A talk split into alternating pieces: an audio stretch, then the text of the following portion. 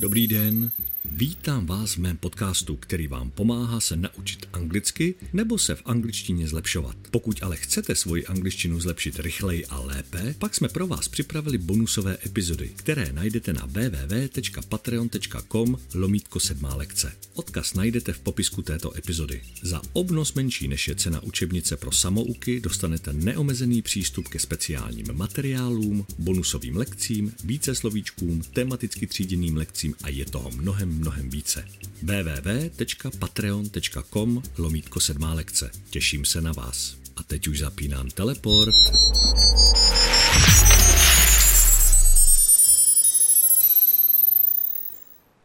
Dobrý den, vítejte zpět na mém ostrově. Dneska se podíváme na vaše otázky a odpovědi. A pro dnešní lekci jsem vybral otázku od mého patrona Libora Nováka. A otázka zní, Co všechno je prosím v angličtině sloveso to be? Je mi jasné, že se jedná o jsem, jsi, jsou, byli, jsme, budeme a tak dále. Ale objevuje ho i ve spoustě dalších vět. Jak to vlastně v těch ostatních větách poznám? Děkuji Liborovi za otázku a pokusím se to objasnit co nejlépe. Takže téma dnešní lekce je sloveso to be a jeho celkové využití v angličtině. Bude lepší, když se přeneseme do studovny. Zapínám teleport.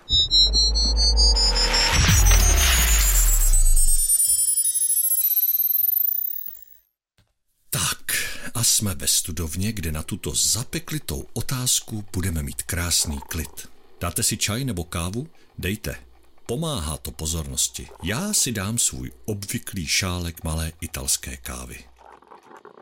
Tak, a kde jsme to byli? A, a, ano, ano, tvar slovesa be. Začneme od úplného začátku a postupně se dostaneme do vzdálenějších koutů a tak pokud nebudete rozumět teď, nevěžte hlavu. Všechno se dá pochopit na určité úrovni znalosti jazyka. A pokud jste nyní na začátku, tak není potřeba rozumět všemu hned. Všechno má svůj čas. Sloveso to be, nebo jenom be, znamená být s tvrdým i. Nikoliv tedy někoho mlátit, ale i soucno. To je základní význam.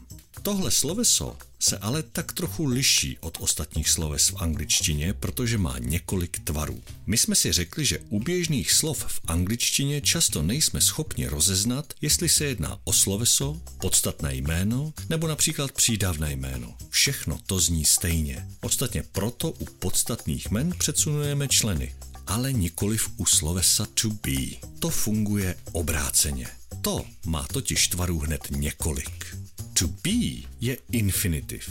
Být s tvrdým y. A sloveso to be je tak trochu závisláček. Vášnivě miluje zájmena a vždycky se jim snaží přizpůsobit a dělat, co jim na očích vidí.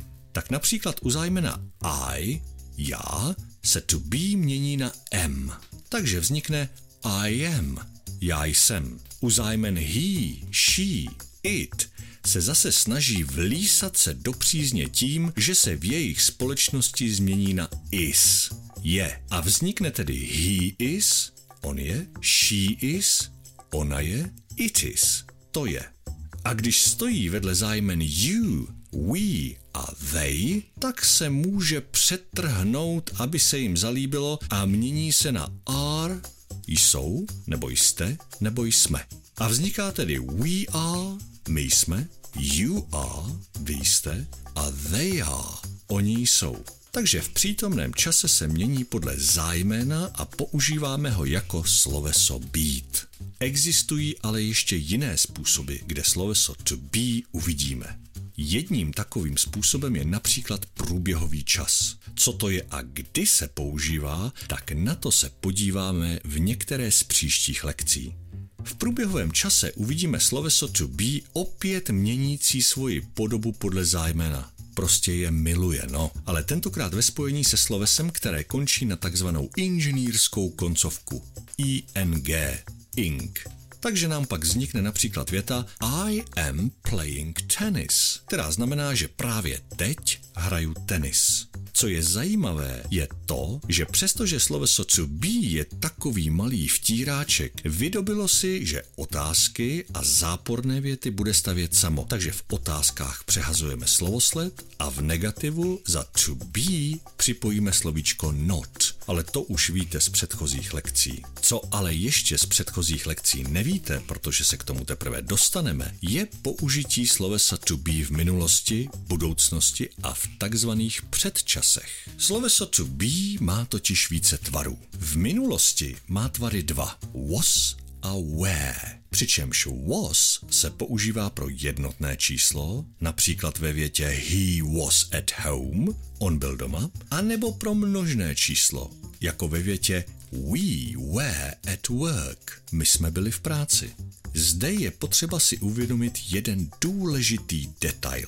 Was a were znamená byl nebo byli, ale také byli jsem nebo byli jsme. To si často studenti neuvědomují. I was at home znamená já jsem byl doma. Tady tvar slovesa to be znamená v překladu do češtiny slova dvě. Jsem a byl.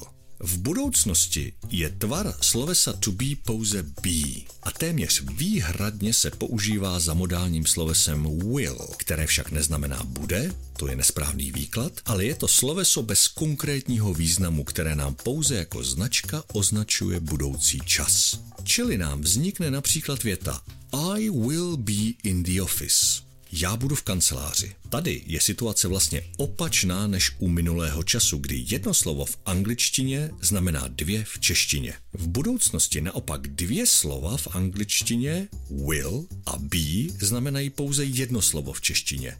Bude. Můžeme si to ještě ověřit na příkladu ve větě My budeme v kině, která se přeloží jako We will be at the cinema. To bychom měli základní použití slovesa to be v časech. Ale co před časy? I tady je potřeba k pochopení celkového kontextu znalost času předpřítomného, předbudoucího a předminulého. Ale slibuju, že se k ním dostaneme a jejich vysvětlení a využití je otázka pár minut. Pro teď bude stačit, když si řekneme, že v jakémkoliv předčase, ať už se jedná o předpřítomný, předbudoucí nebo předminulý, má tvar slovesa to be zvláštní formu a tou je been, psáno s dvěma e. A protože je tvar slovesa to be taková malá vtěrka, která je závislá na zájmenech, tak jakmile se mezi něj a zájmeno postaví jiné sloveso, například have, tak se urazí a změní se na been u jakéhokoliv zájména. Vzhledem k tomu, že je sloveso to be uražený, tak v předčasech je jedno, jaké zájmeno stojí na začátku věty. To be je pořád been. Čili nám vznikají věty jako například I have been to USA. Já byl v USA. Nebo We have been working for 10 years. My pracujeme už 10 let. To je využití slovesa to be v předčasech. Ale jak jsem řekl, k těm se postupně dostaneme a nebude to nijak složité. Slibuju. Tvar slovesa to be je ale i pěkný prevít a tak se občas promění i v plnohodnotné sloveso nebo podstatné jméno. Ano, mluvím o slovíčku being, které jako podstatné jméno znamená bytost, například ve větě I am human being, já jsem lidská bytost, nebo ve větě We are being watched. Jsme právě teď sledováni. Ten první význam jako bytost je jasný.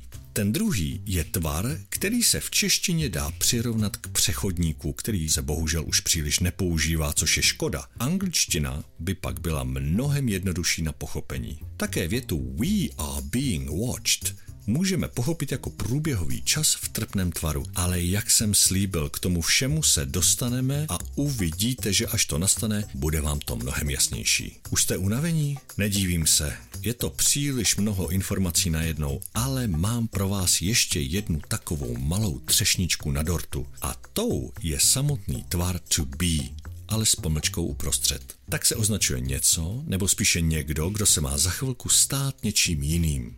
Jako příklad si můžeme dát těhotnou ženu. Je těhotná, ale matkou bude až porodí, čili v angličtině bychom ji označili jako mother to be, tedy budoucí matka. Nebo si můžeme představit kamaráda, který se sice žení, ale ještě není oženěn. Svatba bude třeba za dva dny. Tak toho bychom v angličtině označili jako husband to be, tedy budoucí manžel. Tak a to je vše, co se vejde do jedné souhrné lekce o tvaru slovesa be. Pokud i vy máte dotaz, na který byste rádi znali odpověď a rádi byste se zeptali, není nic jednoduššího, než se stát patronem sedmé lekce na www.patreon.com lomítko sedmá lekce a svůj dotaz poslat, jak ho poslal Libor. A my připravíme lekci speciálně pro vás a pro váš dotaz a rovnou u toho veřejně poděkujeme za podporu. Děkuji za poslech a přeju krásný den či noc s tvarem slovíčka to be. See you later. Bye.